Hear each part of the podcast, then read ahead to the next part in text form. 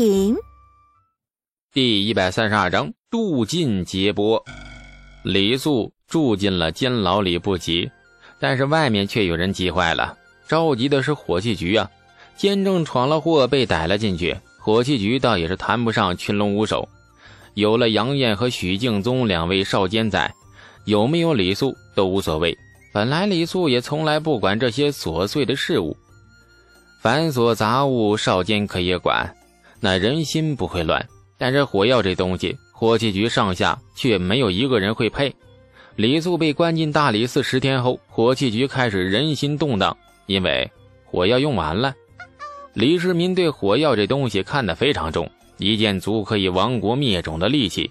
以李世民霸道的性子，其核心秘密是绝对不可能让太多人知道的。连最受宠的太子和魏王都不行，弑兄杀弟逼老爹的事儿，十一年前他就亲自干过，谁知道他儿子们会不会照样给他来这么一出啊？所以全天下知道火药真正配方的人只有两个，一是李世民，二是李素，而且李世民根本就没打算让第三个人知道。现在火器局的火药用完了，剩下一百多工匠只能停产。等待朝廷发来火药，但是能配火药的人现在却被关在大理寺等候处理。徐敬宗和杨艳没有办法了，联名向中书省递了一份奏书，态度很客气，内容却很麻烦。原火器局监正坐牢了，要杀要剐随便，陛下开心就好。但是火器局没火药了，这事儿大家都没办法，唯请陛下圣裁，开不开心都要圣裁。这份奏书落到李世民的桌案上，这李世民顿时龙颜大悦。那正发愁不知如何处置李素，许敬宗和杨艳便联手给他造了一个台阶，让他顺势而下。雪白的卷纸上，这李世民悬笔沉吟许久，这才沉稳的落笔挥就。原泾阳县子，火器局监正李素年少轻狂，酗酒闹事，冲击官衙，殴打朝官，实罪不可赦。着即削去县子爵位，罢去监正官职，以白衣之身入火器局，每月造火药一千斤，以将功赎罪。酌情再定起复。削爵罢官，还给朝廷白干活，这就是李世民的决定。惩罚的不算太重，李素犯下这桩事，若是认真追究起来，那杀头都不为过呀。最后却换来了削爵罢官的结果。而且最后还有一句“酌情再定起付”，那简直把话都挑明白了，意思很清楚啊。削爵罢官只是暂时的，起付那是肯定的了，只看时间长短而已。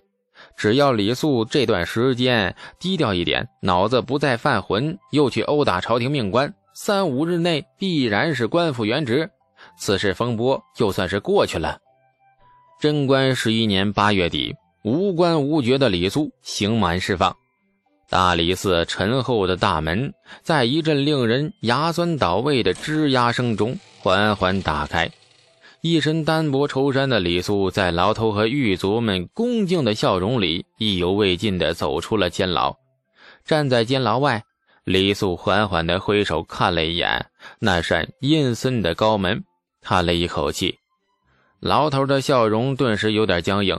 他发誓自己刚才没看错，这家伙眼中居然露出了依依不舍的目光。妈呀，被关疯了吧？拎着档案袋，孤独落寞的回家，凄凉画面没有出现。监牢外一字排开五辆大马车，程家的、段家的、方家的、尉迟家的，还有一辆马车很眼熟。马车外站着的人更眼熟，东阳公主府上的一名侍卫。朝他隐秘的笑笑，巨灵大掌狠狠地在肩头拍落。程楚墨笑得很大声。李素刚咧开嘴，那段赞、房遗爱、尉迟宝林等人纷纷围上来。这一次，大家的笑容里终于少了许多客气虚伪的成分，比上次青楼喝酒时真诚多了。唯有房遗爱的笑容有点勉强。没关系。李素跟这位绿帽子王的共同话题估计也不会太多。男人四大铁，今日这些人占了三样：一起嫖过娼，这个时候就不用说了；一起扛过枪，打架也算，一起同过窗，铁窗。大家一同经历了这些事，又是那血气方刚的少年郎，李素终于被吸引吸引进了纨绔圈子。好兄弟，是条汉子，你这朋友，俺段某今日认下了。段赞仰天大笑，程楚墨更是人来疯，嘿嘿，走，都走啊！上次，呃，就去上次那家青楼，咱们再好好喝一次。那今日喝五不倒，谁先怂了，谁是杂碎。李素当即色变。抬头看看天色，哎呀，天！哎，别拿天色说事，受够了你了！莫逼老程我翻脸。走，程楚墨很及时的将李素蹩脚的借口扼杀在摇篮之中。李素黯然长叹，这次第只能吟诗一句以表感慨：渡尽劫波兄弟在，不如自挂东南枝啊！被放出大理寺监牢的李素，被程楚墨等一帮纨绔强行掳走了，实可谓是刚入虎穴，又入狼窝。接下来的场面不用猜都能想象得到，很黄，很暴力。哎呀，东阳公主派出的马车很识趣的回去了，侍卫从头到尾没跟李素说一句话，默默的来，默默的走。本来东阳派出马车接李素，就是担心他从监牢里放出来，没有人接他回家，孤零零一个人回去太伤心。现在看到门口这么多马车，狐朋狗友们都这么热情，东阳的马车自然不必再凑这个热闹。跟纨绔们第二顿酒喝下来，李素都快醉死了。这顿酒明显比上一顿和谐多了，这一次根本就是加深感情的酒宴。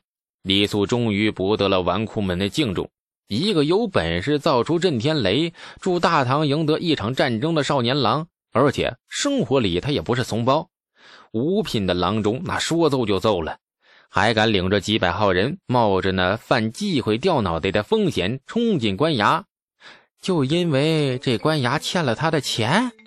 这种丧心病狂的神经病，大家不能不敬重，不仅要敬重。那而且以后尽量别跟他借钱，后果大家都看到了。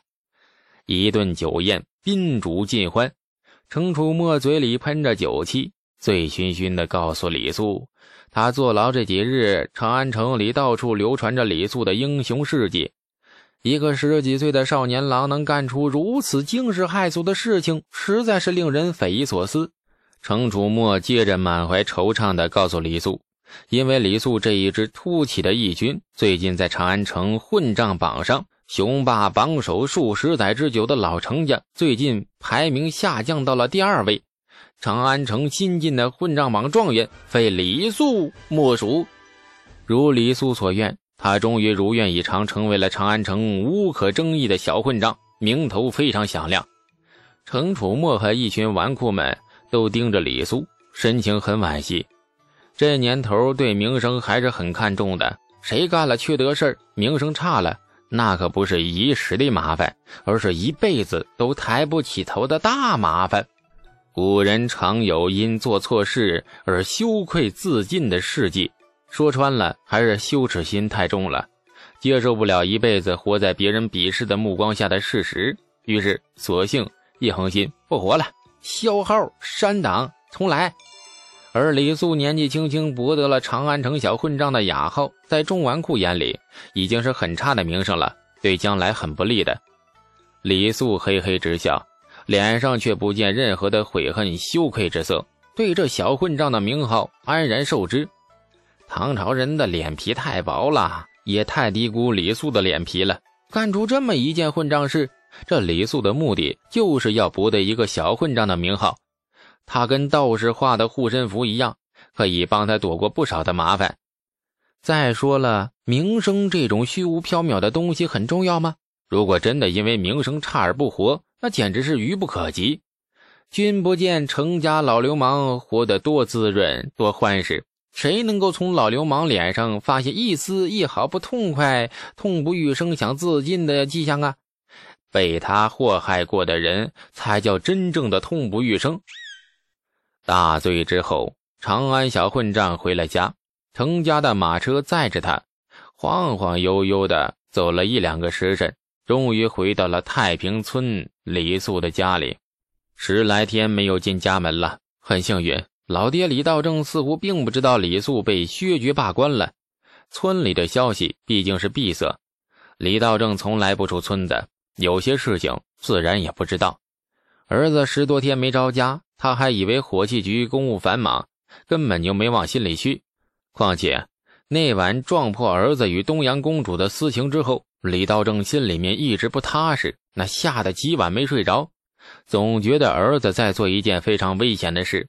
现在儿子公务繁忙，不回家正好，只希望儿子更忙一点。忙的让他慢慢忘掉和公主殿下那段孽缘。李素踏踏实实的睡了一觉，醒来时已经是黄昏时分，睁开眼，头痛欲裂，恨不得把自己脑袋剁下来修一修，再装上去。刚想继续睡个回笼觉，家里丫鬟来禀，王家老二来了。李素愣了一下，赶紧忍着头痛起床穿衣。这些日子在火器局里忙来忙去，每天回到家已经是天黑，累得倒头便睡。第二天又继续骑马去火器局，周而复始。以往悠闲的日子是全然不复，与王家兄弟见面的机会那是少之更少。说来委实是自己不地道啊！来到钱塘，王直不安分地坐在了门槛边，这新奇的目光环视周围。对李素家的新房啧啧赞叹不已。见李素匆忙出来，王直起身笑着迎上。李素呆了一下，指了指前堂：“哎，咋不进屋啊？”王直局促的笑笑：“嘿嘿，要脱鞋，脚脏，还是算了。”李素皱了皱眉：“这不对呀，以前王家兄弟对他没这么生分呢。”伸手拽住王直的袖子，李素连自己鞋都没有脱。将他使劲的拽进了前堂，将他的肩往下一按，二人随便找个地方顺势坐下。以后你再跟我见外，我不抽你，我让你哥抽你。王直笑了笑：“你哥呢？现在咋样了？”王直脸颊抽了几下，神情顿时有些暗淡。